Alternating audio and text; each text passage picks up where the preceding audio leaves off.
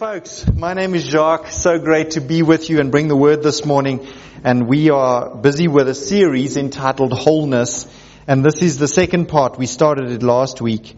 And uh, I, I was when I asked for prayer this morning in the pre-service, I, I said to the team, I think my prayer for the word this morning is, is not what to say, it's what not to say. Because the topic of wholeness is just such a big topic.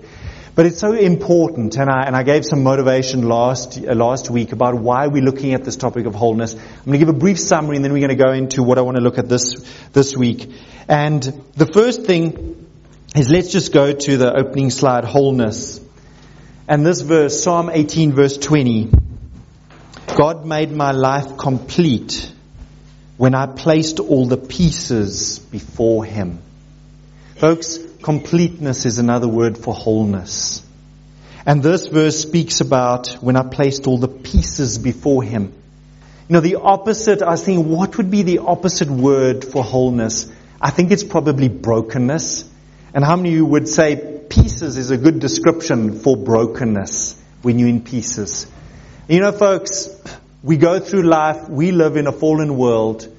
There are pieces, pieces, we, we end up in pieces just because, you know what, there are some people that are, hmm, don't have such sanctified motives and aspirations and, and we also sometimes get, you know, off track with God's first, first plan A for our lives and we end up in pieces.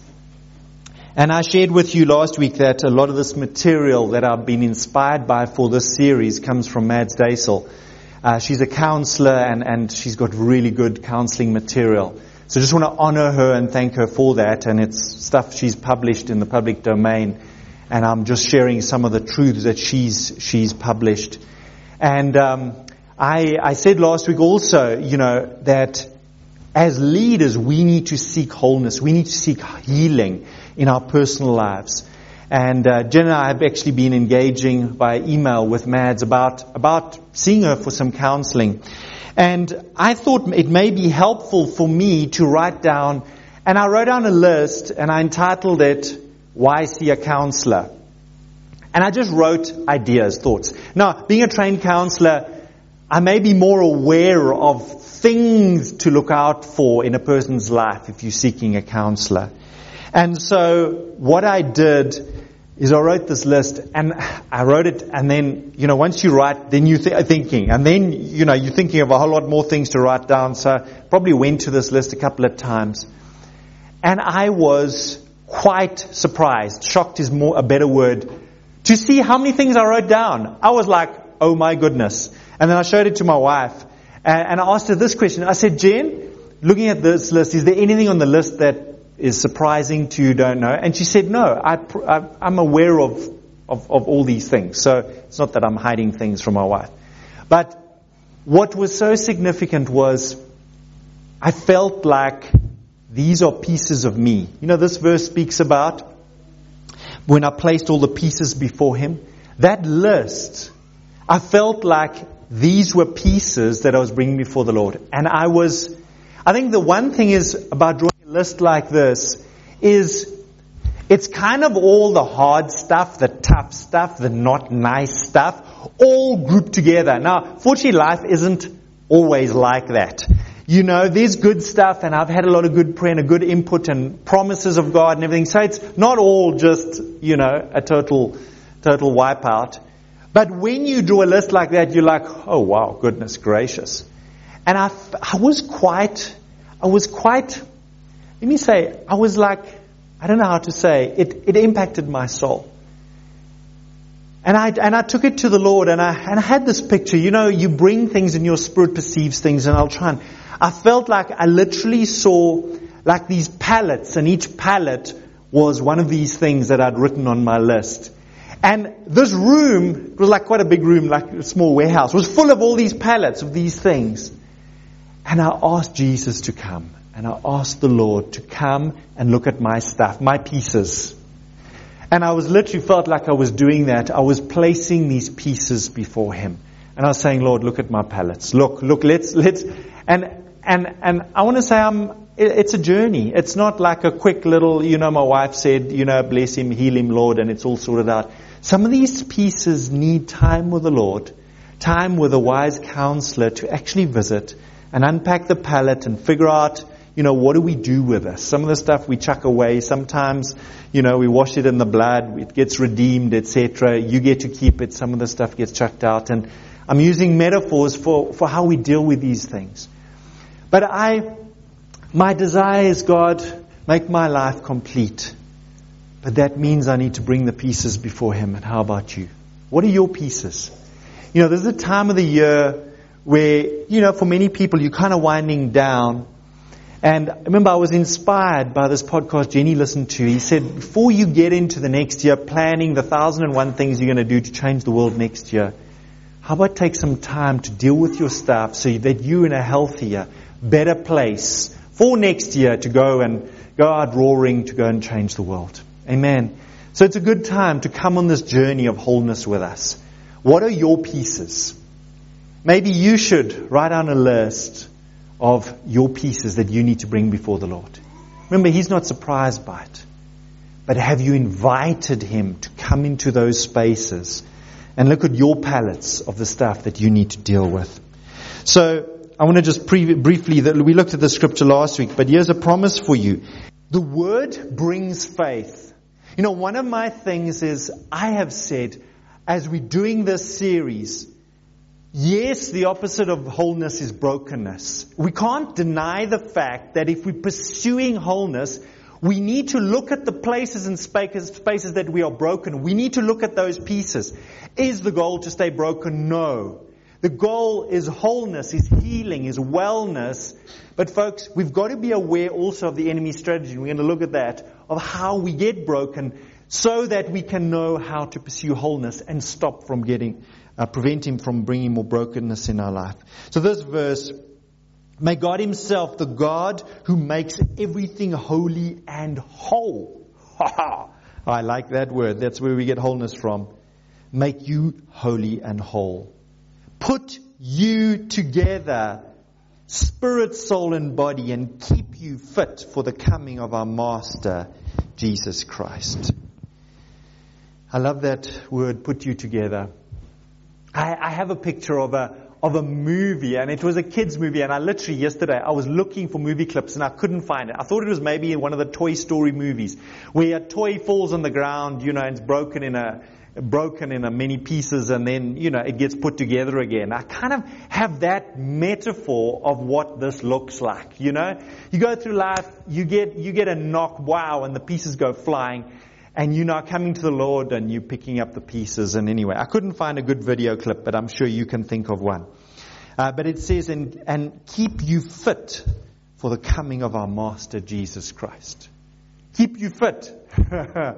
And all the non-runners said, yes, Lord, I don't have to run. The Lord's going to keep me fit. Okay? Remember guys, it's not just physical fitness over here. Okay? This is body, soul, and spirit. Okay? That's what this verse is referring to. Body, soul, and spirit in every area. Amen? And uh, a little definition of wholeness uh, over there is this. The state of being well or healed in all dimensions, as the Bible says spirit, soul, and body. And your soul is your mind, will, and emotions. Your mind, will, and emotions. Somebody was praying this morning pre service prayer. maybe it was Lynn. Was it you, Lynn? Praying about that the Lord, or was it Anne? Praying that people would be okay to bring the hard emotions to the Lord. Are you okay to do that? So this is what we are going after. Last week we looked at these three points, and I want to just summarize because we're going to build off this. Three core attributes that make us human. Okay? Firstly, we looked at love. Every single human being desires to love and be loved. Purpose or calling. Every single human being wants to know what their purpose for being alive is. And three, value. Every single human being wants to know their value. Now, I'm not going to unpack that. We looked at a number of scriptures around that last week. Listen to last week's message to unpack it. But folks, last week I defined this as three core attributes that make us human. But folks, this, this list is a list of the deepest human needs that you and I have. The deepest needs. And folks, if you, you need to understand, and I've seen many, I've seen many lists of what are the basic, deepest human needs. And, and I like this list. It's simple, it's easy to remember, etc. I like this list. But the significant thing about this is in understanding that we're on a journey towards wholeness. That these needs drive us very often subconsciously. We will go to places and spaces where these aspects we feel these needs are met, these needs are nurtured, these needs are fed.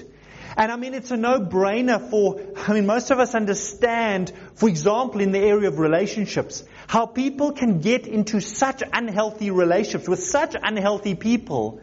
And why? Because these deep needs inside, they're not, you know, they're not always stupid. Sometimes people can see this person's not good for me, but that person still meets an aspect of this. And so they stay committed to a person or in a relationship that's really unhealthy. Now, that's an easy one to understand, but this morning I want to unpack some other places and spaces that we go to to meet these deep needs that in and of themselves can be good and they can be God.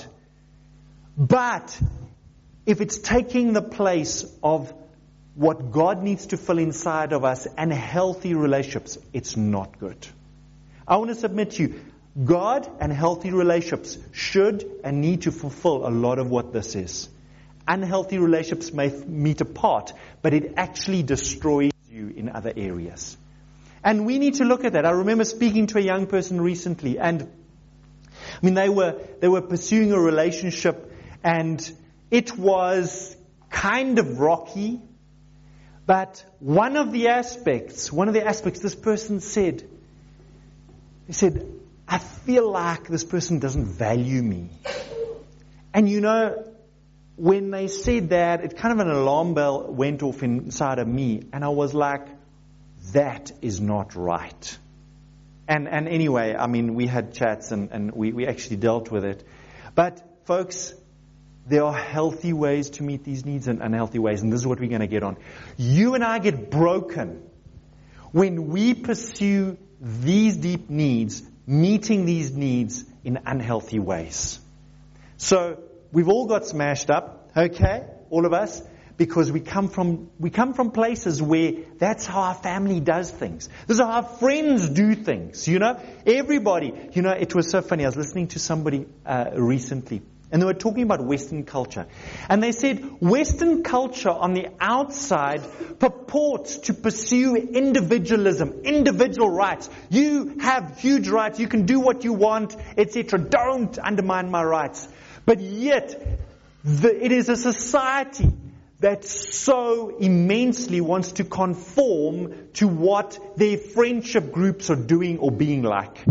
It's like the irony of you want to be so much like everybody's wearing this kind of shirt and this kind of dress or okay, guys don't wear dresses, I get it, but well, I can't say that anymore. Maybe I can. oh, I just got into trouble right there. Sorry, guys. I don't mean to offend anybody. Okay. Um, so I want to look at this aspect of these deep, fundamental human needs and how we, how we get to fulfill them and meet them. So I'm going to Jeremiah 2 verse 3. Very special scripture to Jenny and I. And this verse, Jenny went to a counseling conference in the early 90s in Cape Town. Remember the church you went to, Lila's Christian Center. And Selwyn Hughes was the speaker. Selwyn Hughes, amazing Christian counselor and pastor. He wrote a little devotional book that Jenny and her mom did, and they got me into it. And he was an amazing guy. He passed away a few years ago. And he came to Cape Town. He's from the UK. He came to Cape Town, did this counseling training. And, you know, Jen's heart has always been, she studied psychology, uh, you know, got a degree in psychology. Her heart has always been to help people. So when she heard Selwyn Hughes was training on counseling, she went. And I remember her coming back. It was like a whole weekend. Friday night, Saturday. I mean, it was hours and hours. He did a whole session, one whole session on Jeremiah 2 verse 13. I had known, I didn't really know the scripture, probably read it, but it never sunk home. And Jenny just unpacked the scripture and was like, yo, it was so amazing. So, what does Jeremiah 2:13 say this? It says this, "My people have committed two sins. They have forsaken me, the spring of living water, and have dug their own cisterns, broken cisterns that cannot hold water." And Selwyn Hughes spent a whole session just unpacking this. What is this talking about? This is talking about how we endeavor to meet our great, greatest needs. And the Lord is saying we have two options. Either we can come to Him, the spring of living water, and He's saying the people of God had forsaken God, turned from God, and what they had tried to do was dug their own cisterns, broken cisterns that cannot hold water. And this is what happens when we try and meet our needs in unhealthy places and spaces. We get broken. We, we, we cannot satiate that deep need for love, for purpose, and for value if we don't go to God, the Creator, the one who made us, the one who knows to fulfill and fill those deepest needs. So I was, I asked Jane actually, I said, you listen to her. What is a cistern?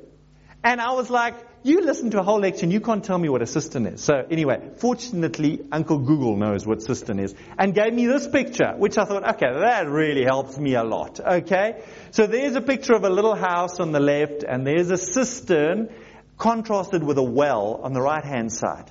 So a cistern, listen, the best way to describe it is a Jojo tank. Okay, you all thought, hey, are you talking about a Jojo tank? Why didn't you say a Jojo tank? Why you call a cistern? I never heard of a cistern. I thought it maybe, you know, related to my sister or something like that. Okay, no, no, no, no. It's an old-fashioned Jojo tank. Okay, and they would dig it in the ground. They would line it with clay because wet clay is waterproof. Okay, and then you would basically channel and uh, channel water, you know, in that case from your roof, whatever, into the cistern to keep water. Clever idea, Jojo tank. Okay, those guys were clever back in the day. But what is contrasted with in this picture and why I chose this picture as opposed to 10,000 other Google diagrams on what a system, cistern is, is there showing a well. And at the bottom of the well you can see groundwater. Now, in the ground, depending on where you are, uh, the depth varies, but there's groundwater because when it rains, a lot of water runs off down rivers, but a lot of it goes down into the ground and there's water underneath there. And that's why we dig boreholes nowadays. Back in the day, they used to dig wells. Okay, so there's a well. It's been dug down to the groundwater. So the groundwater is there, natural, etc. But this verse speaks about um, they've forsaken me, the spring of living water, the spring of living water. And I was like, that picture I, I, I was going to get to this last week. We never got to this picture, and I'm glad I didn't. Because when I was preparing this week, I went to this picture and I said, that well is not a spring. A spring is different to a well. So I got out my artistic skills, and on the next slide, you can see I extended the diagram for you, and I drew a natural spring. Okay, don't you think it's brilliant? Okay, just call me Picasso or Rembrandt or somebody like that. Okay, uh, probably get a million bucks for that bit of artwork in a few years' time. But what I've drawn there, okay, a well is man-made, it's dug. A natural spring has no, none, none of man's efforts in. So you can find a natural spring in a low area in the ground where what happens at that point where the, the groundwater naturally just comes out of the ground. That's a natural well. I remember years ago, um, my grandfather stayed on a farm in the, in the Western Cape. And uh, I mean, he, my mom told me he was, he was just quite an amazing guy. They, I, I asked my mom, I said, when did you get electricity on the farm? When my mom was a kid, they didn't have electricity on the farm, candles and, you know, a coal stove and everything. She said they were the first in the district to have electricity. I said, what? My grandfather installed a hydroelectric um, electricity generating scheme on the farm because they had a stream of permanently running water. He installed hydroelectric. Before they had in town, they had electricity on the farm. I was like, no ways, Grandpa. And he didn't have Google. I'm like, how does he find this stuff out? This is like in the 1940s, you know? It's like, anyway, I was amazed at my granddad. Anyway, but he took me one time uh, to uh, to a uh, to a natural spring where there was this one house on the farm, that was far from the other house, far from, it was up on the hill. And I was like, where do you get your water from? So he said, no, there's a spring up here on the side of the mountain. And I, and I said, I'd love to see it, Opa. And I went and Opa took me to this, on the side of the mountain, there was this hollow, and bubbling out of these rocks, it, it wasn't a lot, was this crystal clear water. And then he built a little, a little weir to catch the water. And then he put one of those black PVC pipes and that just took the water down to the house. And we always had water. And I wondered where this water came from because the river was down there. Like, Opa found a little natural spring and he built a little weir and he took water to the house and we never had a problem or they never had a problem at the house. So what I tried to draw here was a natural spring where I assumed, assumed there was a natural depression or maybe there's an erosion gully that has been eroded, but it has gone down to the groundwater. So therefore you have access to the groundwater, but it's not man-made. You see, the cistern in the well is man-made, whereas the natural spring is not man-made. It's just there coming out of the ground, could be the side of a mountain, could be in a river valley. Water's just gushing out. Why? Because the, the natural groundwater is coming out at that point. That's what's happening. And what is this speaking about? Jeremiah 2.13 speaks about the spring of living water versus broken cisterns that cannot hold water. So in that picture, I actually took the water out there. Can you see the cistern is empty? It's cracked. And what this is talking about, it is about trying to, it's a picture showing where we try and fulfill those deepest needs ourselves. Me, myself, and I. By pick, I picked myself up by my bootstraps. I'm a self-made man or woman. I did it by myself. Folks, God never intended you to live like that. God desired you and me to walk in intimate, close fellowship and relationship with Him, dependent on Him to meet your deepest needs for love, for purpose, and for value. But we love to go and build ourselves cisterns, man-made. Look what I can do. I'm going to do this by myself. That rebellious, independent, um, selfish, self-centered streak in, in, in, inside of all of us. And the Lord says, these, this is what he's literally looking at the children of Israel and said, This is what you are like. You're like a broken cistern, and your cistern, this is what he says, your cistern can't hold water. You think you can find love and purpose and value in and of yourself, you can't. It has, God designed you to get all that good stuff from Him and healthy relationships around you. And so, uh, what I'm going to do in the next two slides, I'm going to rewind and just look at this was like a conclusion. What does the Lord say before this? In verse 2 of the same chapter, Jeremiah 2. He says, he says over there, I remember the devotion of your youth. How as a bride you loved me and followed me through the desert, through a land not sown. Israel was holy to the Lord, the first fruits of his harvest. You know, I read that, that about I remember the devotion of your youth.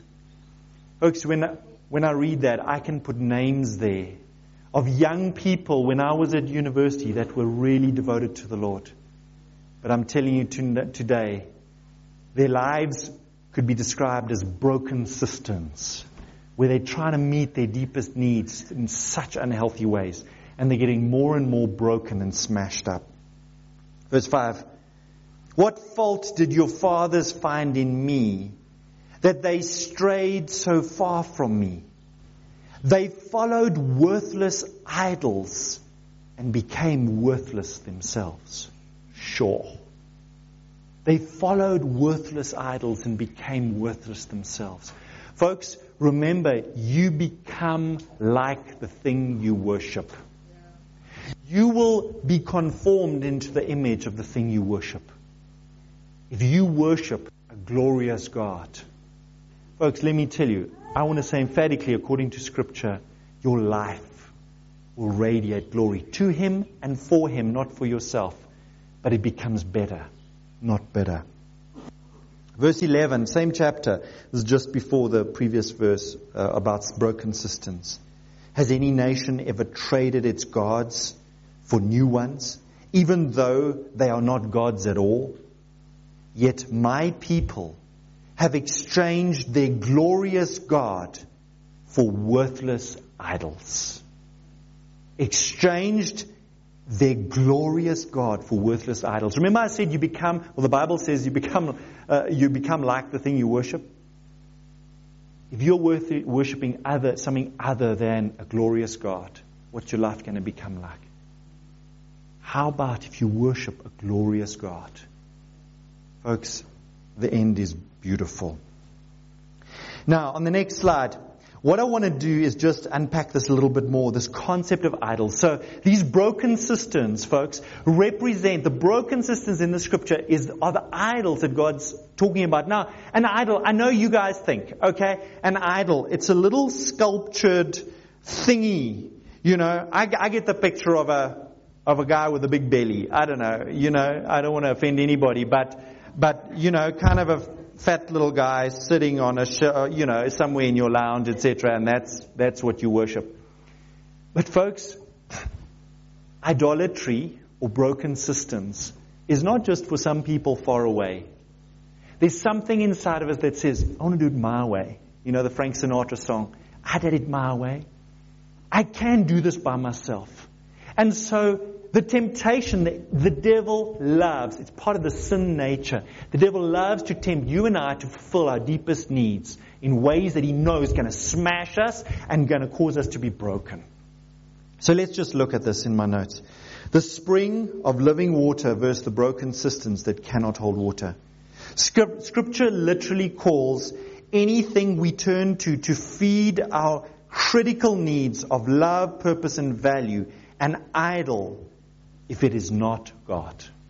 Okay, beautiful definition of what is, what is idolatry.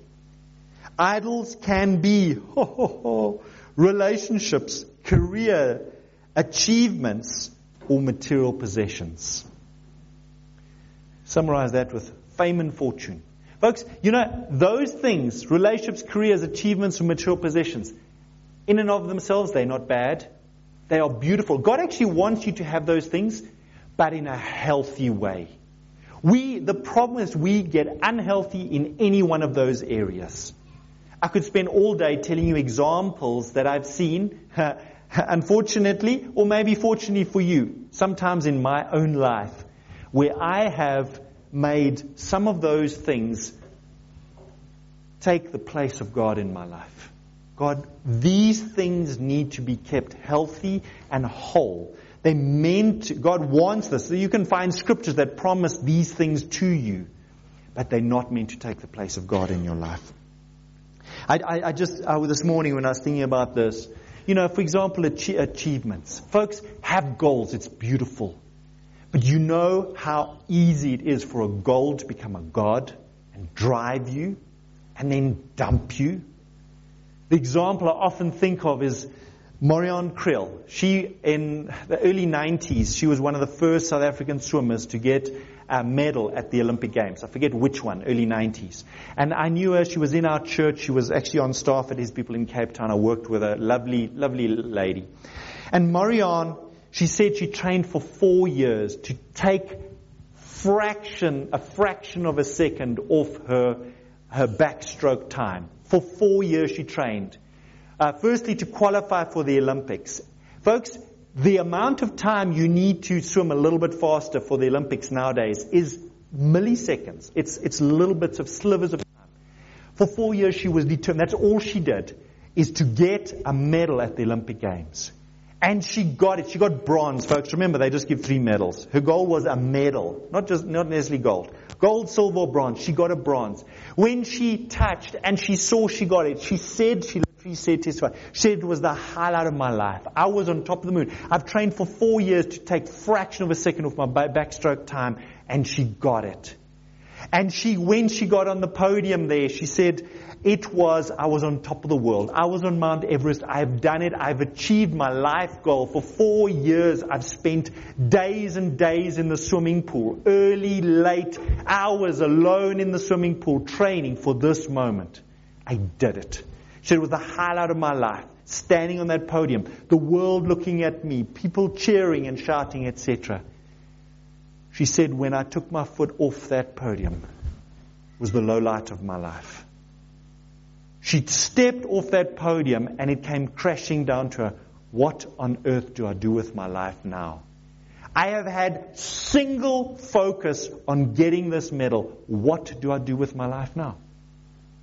And, and this is the thing, I'm sharing this with as an example. None of those things in and of themselves are bad. But if it becomes the thing that you are getting your value from, or your purpose from, or love from, and all of those, folks, achievements, you, you think, man, if I can just get to that place in life, get that degree, you know, if I can just have this kind, marry this kind of a person, you know, if I can just get that kind of a job, drive this kind of a car, then I will arrive. Everyone will love me, look up to me, adore me, and I will be satisfied. Folks, the basic needs are not met in those things. None of them are bad in and of themselves. These things are not wrong in and of themselves. But when we use them as a source of security and identity, problems easily arise as they will never satisfy a soul's deepest yearnings. If we're looking at wholeness, folks, we need to understand where brokenness comes from. It, the enemy deceives us in thinking we are going to get our deepest needs met in those places. Those things are not bad of themselves. They're all promised of God, but they're not meant to take the place of God. Let's go on. What I want to do now is the enemy knows we have these needs, and he knows that we foolishly pursue crazy ways of fulfilling these needs. So I want to look at three strategies that the enemy has against our life and how he tries to deceive us and cause us to smash up and get broken. Okay? If we're going to get whole, one of the things is like, okay, we pray, we bring these pieces to God, God puts us together, but then next week, boom, we smash up again. Can we learn how to stop smashing up and breaking our lives? So let's look at, and what I want to do, I'm going to pull out three strategies of the enemy from Genesis chapter 3. Last week we also looked at scriptures from Genesis, the beginning, the book of origins. And I'm going to just read these scriptures these six verses in, from Genesis 3. I'm going to read them and then I'm going to pull out the three points. Okay, I just want to give the background. The serpent was the shrewdest of all the wild animals the Lord God had made. One day he asked the woman, Did God really say, You must not eat the fruit of any of the trees in the garden? If you read before, you'll know that's not true. Of course we may eat fruit from the trees in the garden, the woman replied. Verse 3. It's only the fruit from the tree in the middle of the garden that we are not allowed to eat, God said. You must not eat it or even touch it. If you go look at the scripture, God didn't say you can't touch it. So anyway, she didn't quite under get it. If you do, you will die. Verse 4. You won't die. The serpent replied to the woman. God knows that your eyes will be opened as soon as you eat it, and you will be like God, knowing both good and evil. The woman was convinced. She saw that the tree was beautiful and its fruit looked delicious, and she wanted the wisdom it would give her. So she took some of the fruit and ate it. Then she gave some to her husband, who was with her, and he ate it too. Those are the verses. Now we know this is known as the fall. This is where it started. So we can learn from this. See, the enemy knows we have needs. And he comes with three strategies. In that place of need, we are trying to fulfill these needs, and for whatever reason we forget in God and healthy relationships, this is where this is going to happen. And he comes in that place, and this is how he tempts us. Three primary strategies of the enemy. Firstly, on the next slide. This is it doubt. Did God really say? Ha ha! Those are the words of Satan. Did God really say? He questions the promise of God that you and I have. He questions the word that you have got. You read it in the Bible. You got a prophecy. You sense deeply the Lord said, boom, boom, boom. And then he comes and say, was it really God? Was that your imagination? You know, was that the pizza that you ate last night in that dream that you had? Or was it God? Did God really say? His approach is often subtle to get us to question the truth and the goodness of God. Second strategy, lies. You won't die. Ha. That's a lie, folks. This was a blatant lie, as God had told them that by eating the fruit would result in death. Satan is known as the father of lies. If we don't know what the truth is, how will we be able to discern lies? We don't know what the truth is. Folks, my prayer is that I would, I would, and you would hear truth coming through this word, through this series, that you would recognize the lies the enemy. When he comes and he says, no, no, no, no go down that path, or this is not going to happen, or whatever the lies, you recognize and you say, no, that's not true. That is not God's plan. That is not what God has to say. And thirdly, the third temptation of the enemy is, oh, third strategy, sorry, is temptation. If you eat the fruit, you will be like God. Oh, that's a big temptation. I mean, you say, oh, being like God will be quite cool. You will be like God. Satan makes disobeying God look good. Hence why Adam and Eve ended up breaking the only rule God had given them. Three strategies of the enemy doubt, lies, and temptation. Folks, and he brings that in the place of we have needs. We need love, we need purpose, and we need value. And he brings it in those places. He, he puts it in a way that we kind of think that in, in listening to his lies, in not believing God, in believing something else, in, in, in being tempted to go another path, that happens in the place of needs, folks. Be aware that you are human, created in the image of God, created to walk in intimate relationship with God, and if you don't walk like that, we will be tempted. And we will believe lies. And we will doubt God's promises. And we get messed up and broken. So on the next slide, I've got some pictures for you. Meeting our needs uh, through creation or the creator. Now that is a picture of three delicious cones of ice cream. Okay? And all of you said, nummy, nummy, I want it for my tummy. Okay? Um, I like ice cream. I confess, uh, you know, when you have all those puddings at a buffet, etc., I will inevitably have some ice cream in my plate. Okay? I enjoy ice cream, and that's some nummy cones with some chocolate dripping over and some nummy crumble. Probably, I don't know what's on there. It looks nummy. I hope it looks nummy to you. I looked for a nummy picture for you. Okay? So, um, know, some of you said, chocolate cake is my killer, okay? Put a picture of chocolate cake. So, why am I doing this? You know, if you are hungry, uh, you can eat ice cream to satisfy your hunger. And it will satisfy your hunger a little bit. Okay? But all the parents know that their children would love to have ice cream for breakfast, lunch, and supper. But parents know that doesn't result in very strong, very healthy, very, you know, vibrant children. And so any respectable parent doesn't give their children ice cream for breakfast, lunch, and supper. Okay? We need good food. But the child doesn't get it. I want more ice cream, mommy. I want more ice cream, mommy. I don't want my veggies, mommy. Okay? Been there, done that. So I got a picture of some nummy food. Okay? find It's roast chicken and potatoes with gravy and there's some carrots and there's some green stuff. I couldn't actually figure what the green stuff is, but if it's green, it must be good, you know? So anyway, don't you think that looks Nami over there? You know, for a child, and let me say sometimes for spiritually ignorant people, you kind of, I just want ice cream. And these are just two simple pictures of, of how the enemy comes to us. How does he bring us into the place of doubting God because we kind of look at, you know, when you two or three, you look at ice cream and you look at peas, and you're like, Mommy, you want to kill me? No, I don't. I want you to be strong and healthy, okay?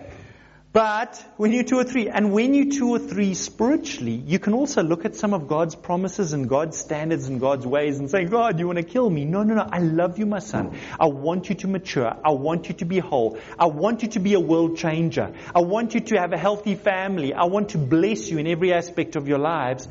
And we're like, I want more ice cream. I need ice cream. Get me ice cream. And God's saying, it's, you're not going to be healthy. Okay? And so these are just two beautiful pictures that I thought, sure, this shows so much how what God has for us is like this healthy, you know, uh, meal of roast chicken, potatoes, and veggies, which will nourish you and satisfy your hunger and provide all the nutrients your body needs, etc. Ice cream is not going to do that. Okay? And so it's just such a beautiful picture that I thought of how We think ice cream is going to meet all our needs. And the enemy comes and he tempts us. And you know, when we look at that ice cream, it's like, absolutely. You know, I could eat this two liters of ice cream. How many of you have ever thought you could eat two liters of ice cream? Okay? How many have, you don't have to put up your hand for the second part. How many have eaten two liters of ice cream and afterwards were like, I shouldn't have done that. Oh my goodness, you know, should have listened to my mom. Why did I listen to my mom? My mom knows better, okay? God also knows better. You know, God and moms, they're very, they're sort of on the same level, you know? okay, so let's go to the next slide. What are we saying about this? God is our main meal. He is our sustenance. And for some reason, uh, and if for some reason there is no dessert, we are still okay because we have Him to depend on. The danger is that creation is deceptive. In that although it can quench our thirst in the short term, it just doesn't sustain us in the long term. Creation will always leave us hungry for more.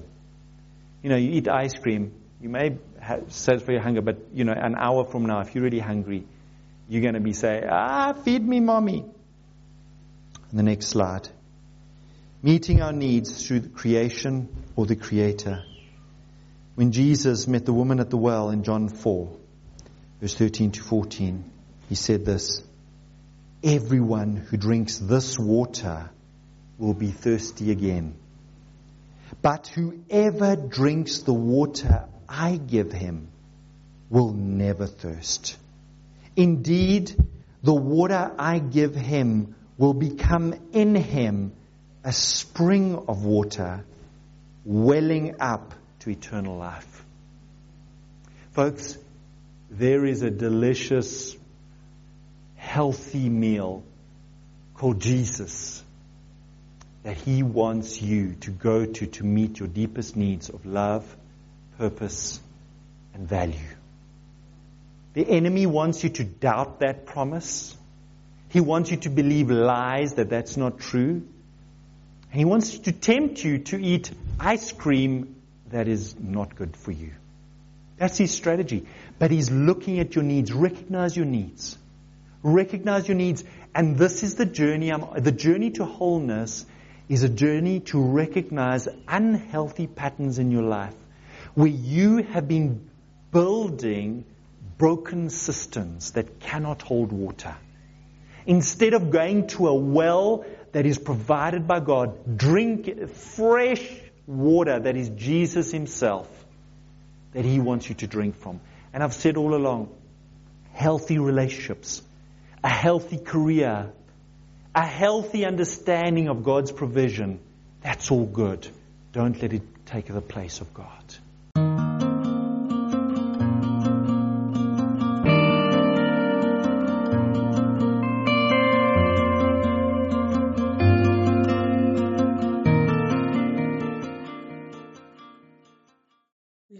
Enjoyed this message. For more information, please visit our website at www.hispeoplepmb.co.za. And for more of our messages, visit our YouTube and SoundCloud channels, as well as other podcast platforms. If you would like to contact us, please email us at hispeoplepmb at gmail.com or send a message to 061 452 0877. We hope to see you soon. God bless you.